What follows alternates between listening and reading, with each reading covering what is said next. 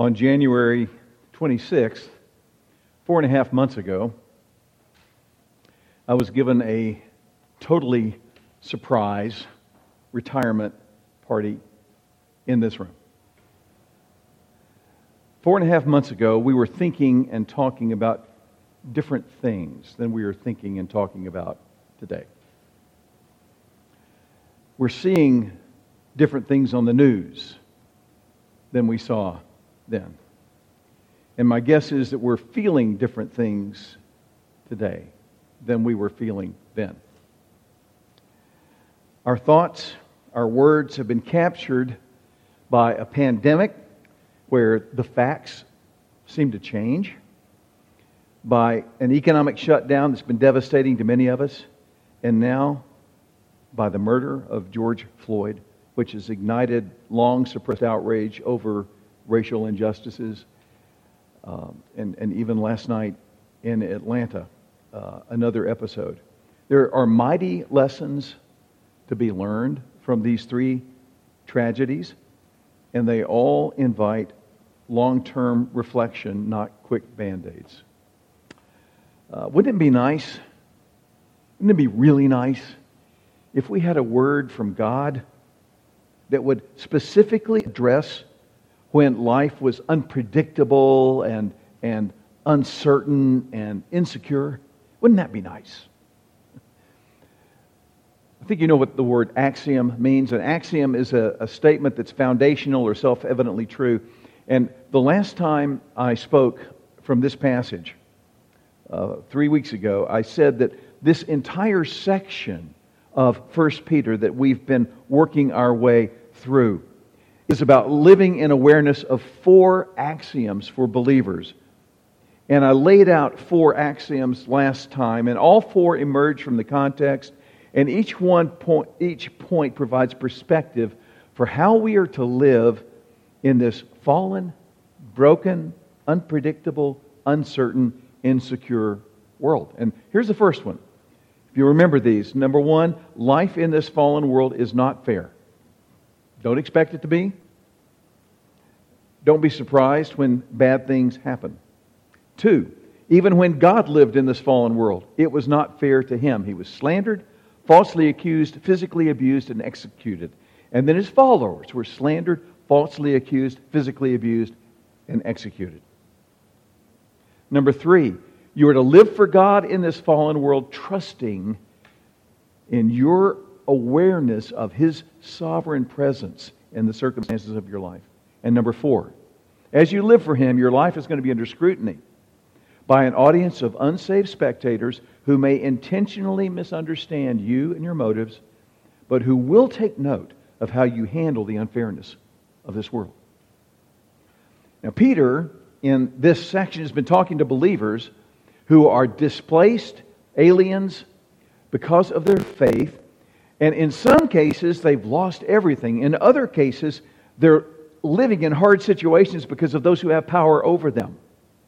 And he's been describing how you trace Christ as you live in these situations. And that's the phrase that we used a few weeks ago. It comes from chapter two, verse twenty and verse twenty-one. Look at chapter two, verse twenty, starting at the last part. If, when you do what is right and suffer for it, you patiently endure it, this finds favor with God. For you have been called for this purpose, since Christ also suffered for you, leaving you an example for you to follow in His steps. And a few weeks ago I mentioned that the word example is only here in the New Testament, and it's a, it's a word that refers to tracing. It's a word that refers to a pattern when a child would learn to form letters or draw a picture from a pattern or a template. And the idea is that Jesus, the life He lived, is the template for how we are to live. Did Jesus live in turbulent times? Did Jesus ever deal with hard situations? Did Jesus ever deal with broken people? Did Jesus ever face hostile enemies? Absolutely. And He is our template. We are to trace Christ. Now, we cannot have His atoning ministry, but we can have the mind of Christ, as Scripture exhorts us to do. And in our passage in First Peter chapter three, Peter has so far in chapter two applied this to being a slave to a master who is hostile to Christianity, and then after that to being a wife of an unbelieving husband who is also hostile to our faith. And as we saw before, the idea of tracing Christ is based upon your new identity as a believer. Back in chapter two, it has not, it doesn't have to do with your function, what you do. It has to do with your identity, who you are. In chapter two, we saw that we are a royal priesthood, a people for God's own possession, the people of God, people who have received mercy, people that may proclaim the excellencies of Him who has called you out of darkness into His marvel, marvelous light. Your identity is not who others say you are. Your identity is who God says you are. So, at this point, Peter, after working through this, reaches verse eight and begins to sum up. To sum up. Some versions say, finally.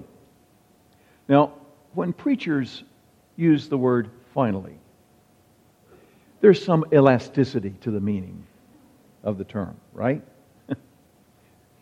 Here, when Peter sums up, what he's doing is, first of all, he is concluding this section, but also opening the door to another discussion. It is a hinge passage. And we're going to be looking at this hinge passage that's so important. We're going to be looking at it for two weeks. We're going to spend two Sundays on this. So far, up to this point, Peter has talked about persecution in a very guarded way. It's true that Christians had already been persecuted at this point. I mean, just read the book of Acts. But so far, it was mostly confined to Jerusalem. The last major thing that happened was Stephen was martyred. And then believers were slandered and beaten. But beyond Jerusalem, it happened in some places, but mostly in pockets here and there in the Roman Empire. It wasn't something that extended through the entire Roman Empire. So Christians were not facing active persecution across the board. In fact, if you skip down to verse thirteen, Peter says, "Who is there to harm you if you prove zealous for what is good?" Now, that's a rhetorical question, and the expected answer is, well, no one. That was about to change. And in just a few years, if that same question had been asked, the church in unison would have said, Nero. But Peter acknowledges that that is about to change. However, he makes clear that the goal for followers of Jesus in days when life is so unpredictable, so uncertain, so turbulent, so insecure, the goal for believers is not just survival. Our goal is that we would shine forth the gospel in these hard, insecure, uncertain, turbulent times. In light of the fact that this world is not our home, we have been entrusted with a task. If you take a look at chapter two, verse nine, the last part, so that you may proclaim the excellencies of Him who has called you out of darkness into His marvelous light. That's our job description. Look down at verse twelve. Keep your behavior excellent among the Gentiles, so that in the thing in which you are slandered as evildoers, they may, because of your good deeds, as they observe them, glorify God in the day of redemption. And if you look ahead in chapter three, verse fifteen, but sanctify Christ as Lord in your hearts, always being ready to make a defense to everyone who asks you to give an account for the hope that is in you, yet with gentleness and reverence, and keep a good conscience, so that in the thing in which you were slandered, those who revile your good behavior in Christ will be put to shame. So that's where he's going, and we're going to get to that point, but some of what I just read to you is in part two of this two-part study. So let's back up now to chapter three, verse eight. To sum up, or if I can paraphrase that question in light of what I just said, to this. Now, exactly how do you trace Christ? Exactly how do you do that? To sum up, all of you be harmonious, sympathetic, brotherly, kind-hearted, and humble in spirit. These are five virtues listed. And each one, by the way, has a counterpart in the life of Jesus. This is how you trace Christ. You want to know how to trace Christ? This is how you do it. Verse nine starts with a negative. Not returning evil for evil or insult for insult, but, and here's the positive, giving a blessing instead. And the rationale, for you were called for the very purpose that you might inherit a blessing. Now those two verses are really going to be our focus primarily today. This is how to trace Christ. G K Chesterton, the intellectual mentor to C S Lewis, said, Christianity has not been tried and found wanting. It has been found difficult and not tried.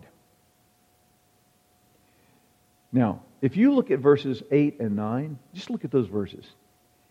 Is there anything there? Any of these exhortations and qualities? Is there anything in these two verses that does not apply directly to our moment in history right now? I mean, what we're looking at here is frontlines Christianity. One writer put it pretty well. Quote, the Christian community is to be an alternative society where believers should not have to face the same kinds of hostility internally that comes from those outside the church. Here's the plan. You ready for the plan? We are to live as believers like an alternative moral universe that puts the gospel on display. And it's on display for all races, for all classes, for all political leanings.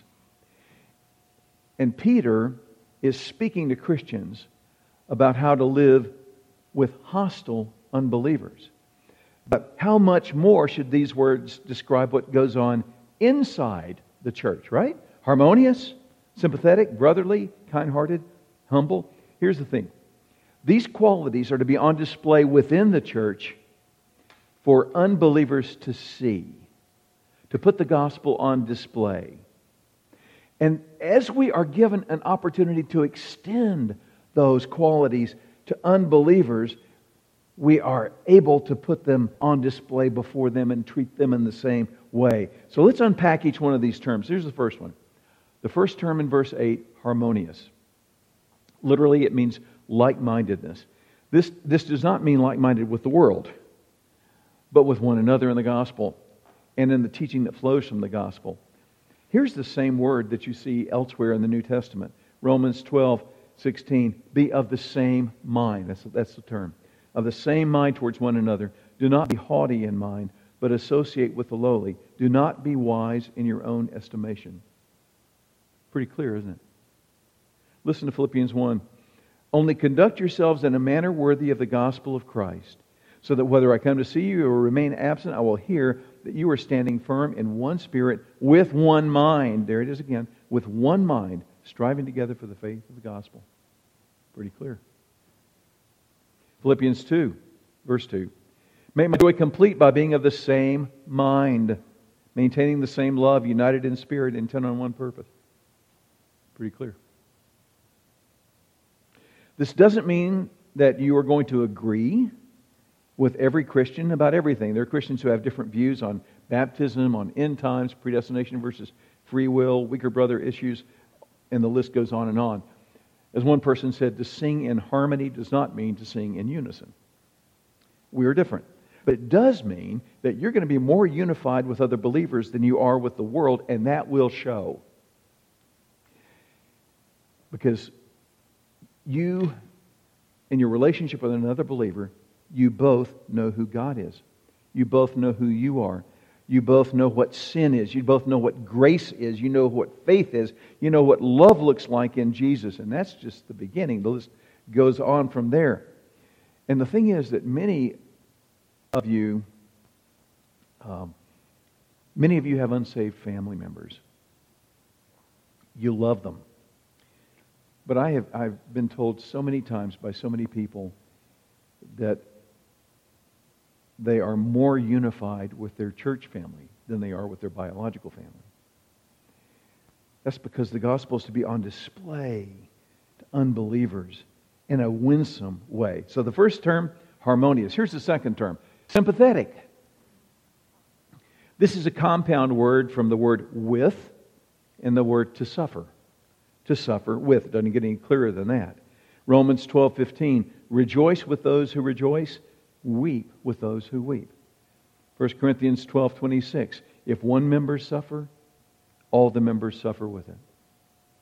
One member is honored, all the members rejoice with it. This term, sympathetic, refers to being able to see problems and concerns from the other person's point of view and, and being willing to do that. The basis for this is Hebrews four fifteen. For we do not have a high priest who cannot sympathize, same word, cannot sympathize with our weaknesses, but one who has been tempted in all things as we are, yet without sin. Just the very point is, Jesus became as we are, and therefore He understands. So, be intentional about identifying with your brothers and sisters, because that will trace Christ, and it will be observable. You know, these, these qualities will go a long way in defusing problems within our community. I mean, we can't do these things nationally. We don't have that scope, but we can do this within our own sphere of contacts and the people that we know. Here's the third term: harmonious, sympathetic, brotherly. Actually, this is not the word, uh, not the adjective for brother. It's the compound word from which the word Philadelphia comes. Usually it's translated brotherly love, and often when it is, we put the emphasis of Philadelphia on the love part. But in this context, the emphasis is on the brother part. You are bonded to one another, a brother and sister in Christ. And therefore you resolve to treat them well because they are your brother and sister. And God expects you to do this. In fact, He expects you to surrender what you think of as your needs and your expectations to the needs of others. I love how Paul applies. This is good. This is great. I love how he applies this to the Thessalonians. Listen to what he writes to the Thessalonians. First Thessalonians four, nine, and ten. Now, as to the love of the brethren, there's the term, love of the brethren, you have no need for anyone to write to you, for you yourselves are taught by God to love one another. For indeed, you do practice it toward all the brethren who are in all Macedonia. But listen to this. But we urge you, brethren, excel still more. Do you, do you get that? You are doing so great at this. You are doing wonderfully well at this. You're the only church I'm going to give praise to in, in, in all of my writings for doing this. And do it better. Because you never arrive. We never arrive. So, harmonious, sympathetic, brotherly. Here's the fourth term, kind-hearted. The root word is bowels. Have you ever heard someone speak of having a gut feeling? The, the idea of this is, is deep inward feelings of real concern. So kind-hearted, that just goes deep within you. And, and now before, we were told to be sympathetic. It's sort of a challenge to separate kind-hearted from sympathetic. And this is not hard and fast, but if sympathetic refers to our commitment to understand and suffer alongside someone, kind-hearted refers to our emotional identification with them. By the way, this remo- removes all defensiveness from our conversations with each other. The only other place in the New Testament where this word for kind-hearted occurs is in the book of Ephesians. Paul used it. It keeps really good company. Listen to this. Be tender-hearted. That's the term, tender-hearted. Be tender-hearted, forgiving each other, just as God in Christ also has forgiven you. Therefore, be imitators of God. So, trace God.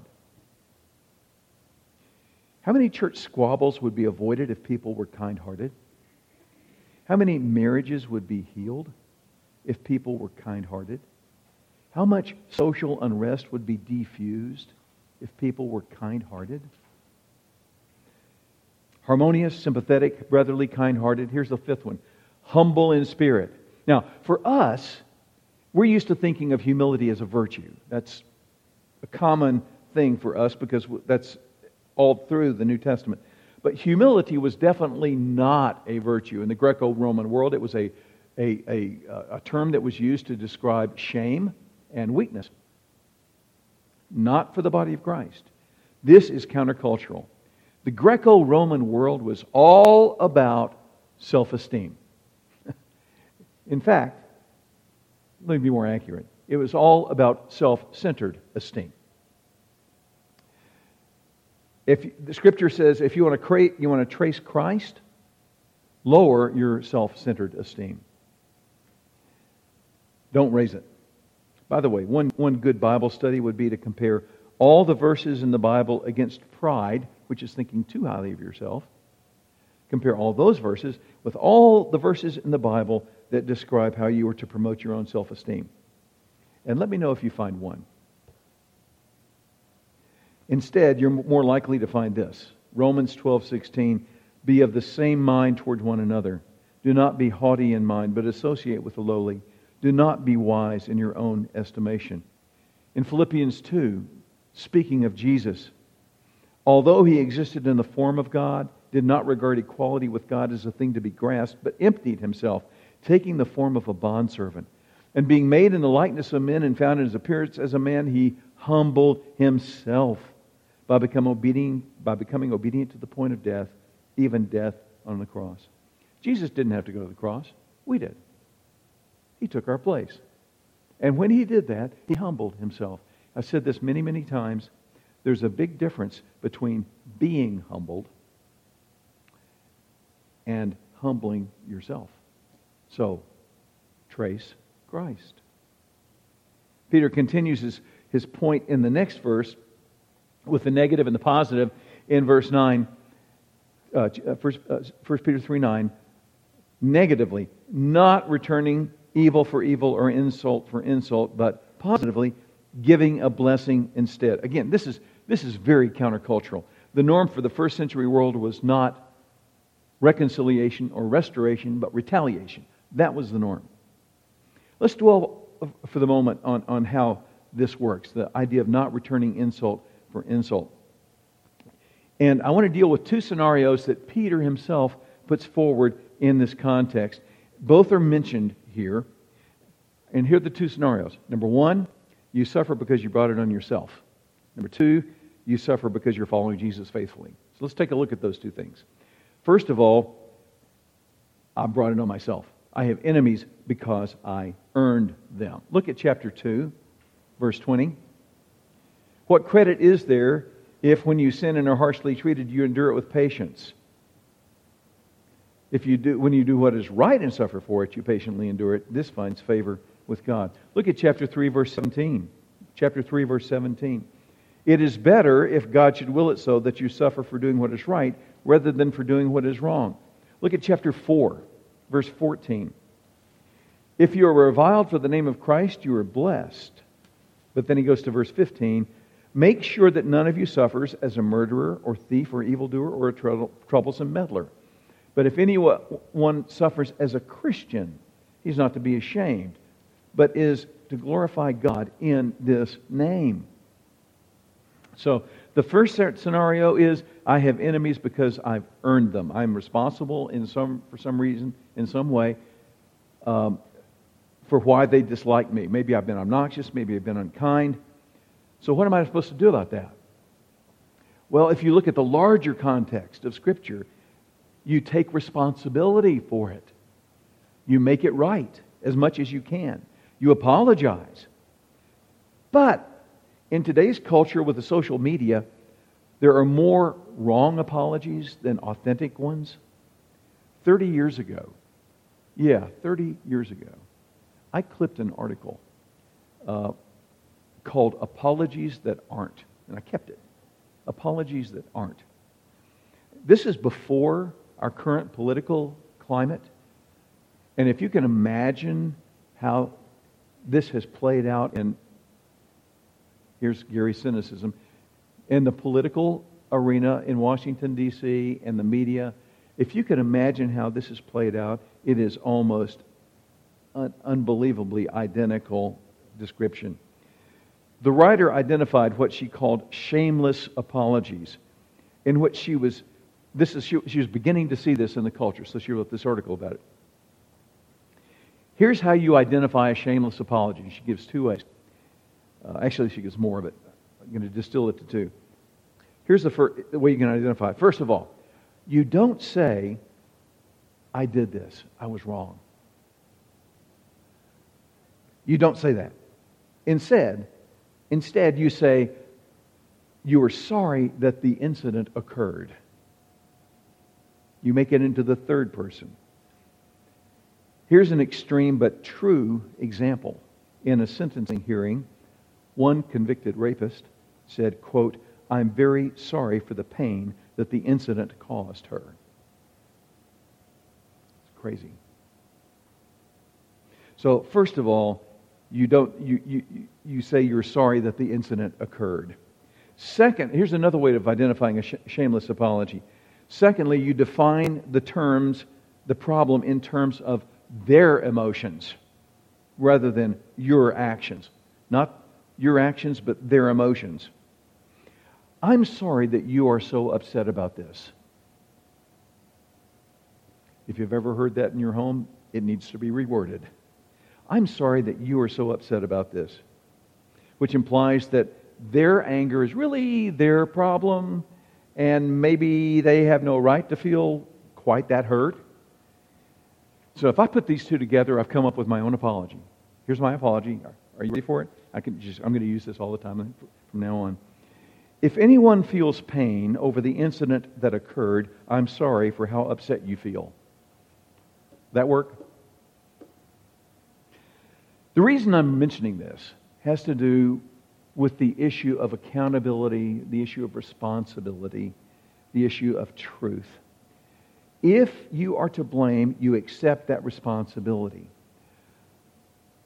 You see this in contrast between David and Saul. King Saul.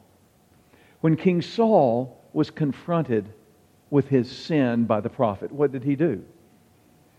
He blamed the people, he blamed God, and he blamed the prophet. You know, I'm, I'm not, you know. When David was confronted by, with his sin, what did he do? I am the man. I own this sin. He repented.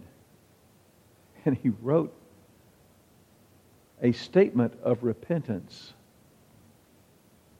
called Psalm fifty-one that was to be sung by the people in the temple. I was really wrong. I did this. It was my fault. Will you forgive me? And I know it's going to take a long time to make it up to you for what I did, but I'd like to try.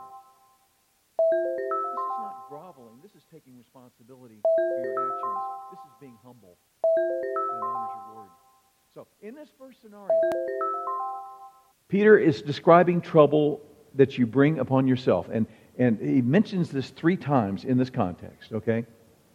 In the second scenario, however, you have enemies that you did not earn. They simply dislike you for whatever reason. Maybe it's because of your faith. You haven't necessarily given offense, but they've taken it anyway.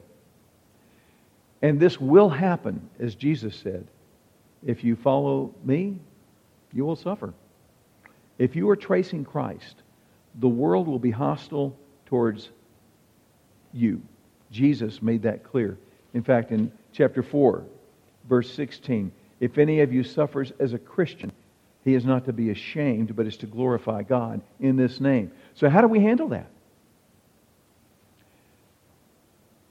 If someone resents you or expresses it or hurts you, wounds you, persecutes you for being a Christian, you have not earned their hostility. How do you respond? Well, you can feel outraged because, hey, this is just so unfair. My rights are being trampled on. Here's where the reality of your faith is put into practice, because there is all kinds of unfairness in this world. Paul addresses the same tension. The Apostle Paul does in Romans twelve eighteen. If possible, so far as it depends upon you, be at peace with all men. Now, Paul's not talking about peace at any cost. Scripture makes it clear that you don't sacrifice truth, you don't uh, you don't compromise principles, but you do take the initiative and trace Christ. And notice, that this verse says, if possible, which implies it's not always possible. It can't always be done. Sometimes they won't, because you can't control what how they're going to respond to you. But your responsibility, be humble enough to let it go and to be at peace with all men. Peter Marshall, the uh, chaplain of the Synod over a generation ago, prayed, I love this prayer, Lord, where we are wrong, make us willing to change. Where we are right, make us easy to live with. Well, Peter's admonition, no, Peter the Apostle, not Peter Marshall, Peter's admonition echoes what Paul said. If possible, so far as it depends upon you, be at peace with all men. Peter says that, but he adds something else in verse nine.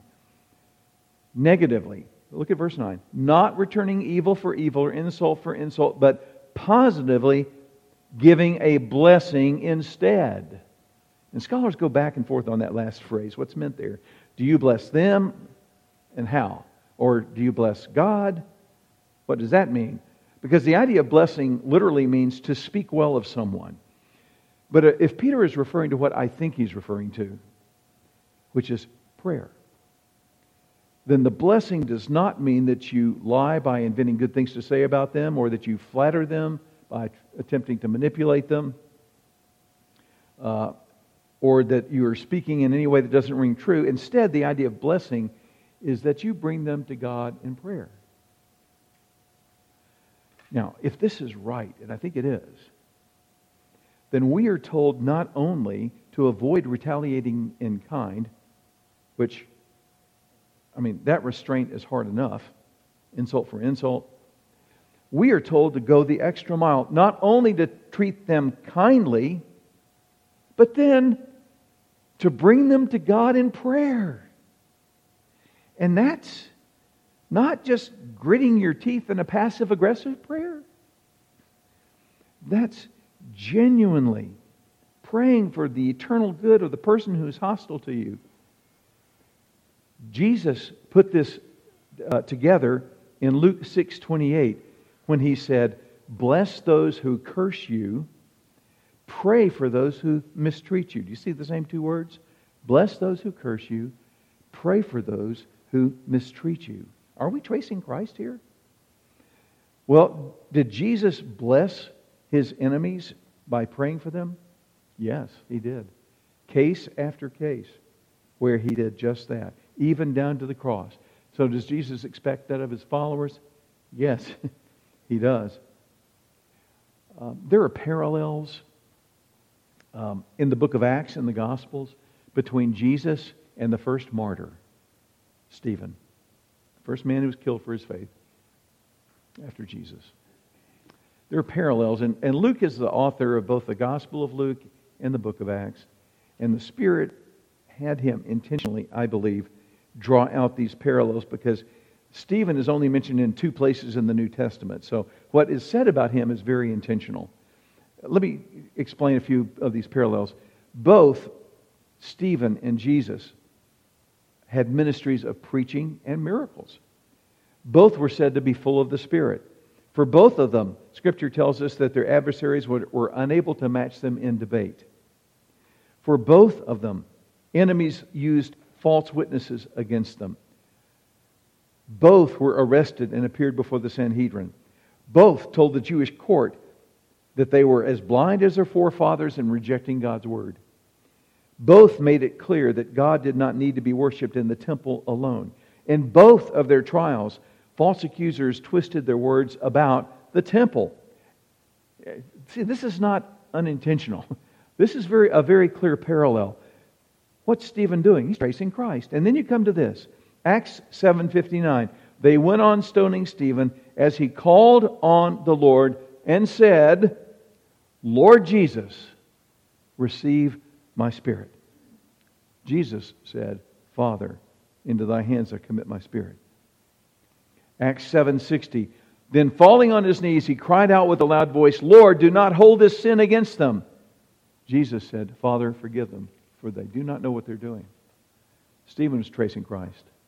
Another word for tracing Christ, being a witness.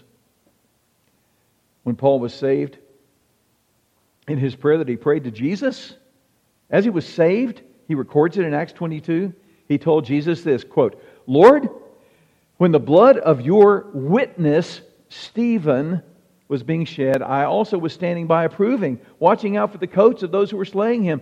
And he's and so, I'm, Lord, your witness, Stephen. And he's, Lord says to him, "Go, for I will send you far away to the Gentiles." Paul calls, calls the way Stephen lived and died a witness as he was tracing Christ. Witnesses trace Christ in their suffering. Why? Because Jesus does not want anyone to perish, but for all to come to repentance. Is that in the, that's in the Bible somewhere, isn't it? Isn't that in the Bible? Does not want any to perish, but for all to come. Oh yeah, it's in Second Peter.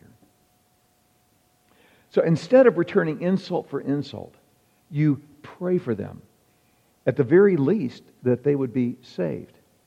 And by the way, this includes silly offenses, um, like the nasty driver that races ahead and cuts you off and then shares with you a digital hand sign, or uh, the uh, the guy who doesn't know how to negotiate the W road, how to do that dance, you know, and uh, you know that moment where you go the other side of the curb and your windows are, he can see you and, and you can see him, and he looks at you like you are an idiot. I, I say that because I've heard that happens. Okay. Or like me today coming up the W road, and the guy was right on my tail, uh, all the way up. Uh, or the waitress, or the checkout clerk that seems rude. Thing is, you don't know what's going on in their life or what happened twenty minutes before. You don't know. And that waitress just saw you pray before the meal. They're watching you. Or the colleague who reamed me out for something I didn't do, but because of confidences I could not explain. Plus, I knew he had a horrible home life. So, because God has given you grace, you be gracious to others. And if all you can do is give them a best case interpretation, even that helps. The reason why that guy was tailing me, uh, uh, tailgating me on the way up the mountain is because his mom is sick and he needed to get to her fast. Maybe, I, I don't know. But give them a best case interpretation. Even beyond that, what we are to do is to bless them, to pray for them. And did I pray for the guy who was on my tail up the mountain? I did, because I have been in this passage. Last week I did not. So, my job is not to explain to someone why they shouldn't feel the way that they feel, but first to come alongside them and to pray. If all, if if, if you live your life in retaliation mode, it will eat your soul. But if you live your life in reconciliation mode, it will bless your soul. This is definitely not easy. Doctor Jean Staker Garton, who was the head of Lutherans for Life, she died about three years ago. I've, I've, I've heard her speak a number of times, said this, quote, "Many Christians say glibly, 'Lord, I'll gladly bear the cross and I'll follow you.' But in our hearts, we add, 'If it's lightweight, collapsible, transferable, and with a money-back guarantee.'" And then she goes on to say, "If you are a Christian, make sure you look good on wood." Peter explains why. "For you were called for the very purpose that you might inherit a blessing." First of all, you are blessed because when you pray for them and treat them kindly, you defuse the situation in your own heart. And in some ways, it's no longer your issue. You're blessed, secondly, because you can only do this through the Spirit's work in your life, which means you're developing in the fruit of the Spirit. You are blessed, thirdly, because your eternal reward in, reward in heaven is increasing every day that you trace Christ. In verse ten, the word for introduces the reason why we shouldn't retaliate. The Bible says. Now, we're not going to go into this part of the passage. That's the next, in two weeks, part. Um, every, every once, have you ever read when people write about musicals? Uh, someone will burst into song. They'll burst into, you know, they, they're speaking and then they burst into song. They just burst into song. One of the things that's very clear in this book, Peter just burst into Scripture. He just bursts into Scripture all the time. And it's all the way through this book. So he, we're going to look at next time when he bursts into Scripture. He's going to he's going to be quoting from Psalm thirty-four. He's already quoted from it once. He burst into Scripture earlier. And in Psalm thirty-four, David was fleeing from Saul, and David was also fleeing from Abimelech. He was a stranger, an alien in a hostile land, trying to live for God, but it was hard. Sound, does that sound familiar to what Peter's addressing here? And, and here's where we put this passage on pause. But up to this point, Peter's counsel so far has been very clear. When you're treated badly, or even intentionally misunderstood, you have just been handed a witnessing opportunity. When you're treated badly, you have just been handed a witnessing opportunity. Don't respond out of the old man. Instead, you respond out of grace as a new creature, a royal priesthood, and you bless them as you pray for them. And you make the choice to respond in a way that traces Christ. Because every little choice, every little interaction, every tiny thing that you do as they accumulate through your day, through your week, through your years, becomes each, each one is a brushstroke that paints a beautiful portrait of your soul that looks every day more like Jesus as you trace Christ. I'm going to ask you to do something very uncomfortable as we close. I'm going to ask you to close your eyes, everybody. And I want you to picture in your mind someone that you do not like. This, this includes you at home. Close your eyes and picture in your mind someone that you do not like, or someone who has wronged you. Now, I want you to think why they might be the way that they are, and what you have to be thankful for by contrast. This is not, God, I thank you that I'm not like this tax collector.